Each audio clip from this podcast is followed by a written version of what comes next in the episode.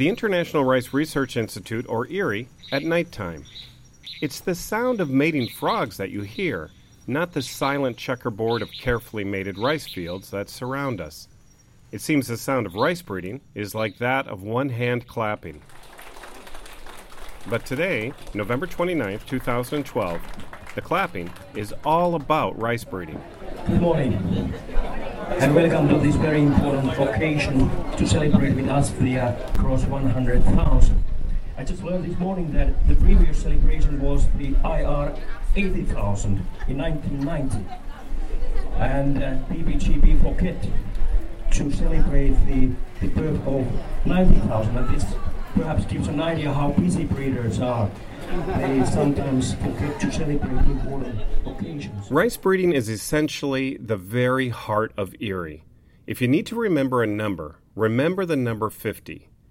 I R I's been around for just over fifty years, and during that time, just under fifty percent of all the rice varieties released in the world have at least one parent from I R I.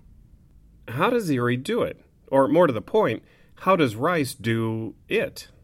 It seems I need a crash course in Rice Breeding one oh one, and Alvaro Pamplona is the ideal teacher. Uh, the number one step is to select the female parents. No, the female parents usually have so many good traits. Example, rice has both male and female parts. It naturally self-pollinates to create an inbred line in which the same traits are preserved generation after generation. Modern breeding, on the other hand, dupes the system by removing the male pollen of a host plant so that desirable traits from another male donor can be introduced. In other words, a deliberately emasculated plant, still with female parts intact, can now be pollinated by a donor plant with traits the breeder hopes will manifest in the resulting hybrid offspring. What is emasculation? Emasculation is removing uh, the male part of the female.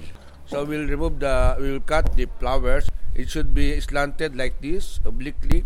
So we use the buccal emasculator in sucking all the six aspects.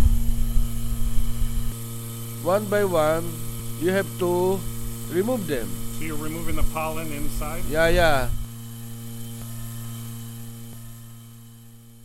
In conventional breeding, I just look at my naked eye, what are the traits that I want. But sometimes it's not reliable. In the D N A fingerprinting is more reliable because you are looking at the fingerprint of the plants and you are sure that the genes that you want to incorporate to the recipient from the donor is there. Only one bullet, that's it. Uh, we have the target. Pre one hundred thousand, we most of the crosses are, we call it the shotgun approach. More crosses, more varieties. Doctor Glenn Gregorio has been a plant breeder at I R I for over twenty years. Post one hundred thousand means that we are doing precision breeding, few crosses to release a variety, but we have a lot of other crosses to do for genetic studies. It's the exciting time of the I R I scientists or all scientists around, rice scientists around the world, because this is where the dreams of the breeders has come true. So that's the beauty now. In the next few years, you'll see very fast a lot of varieties will be coming in.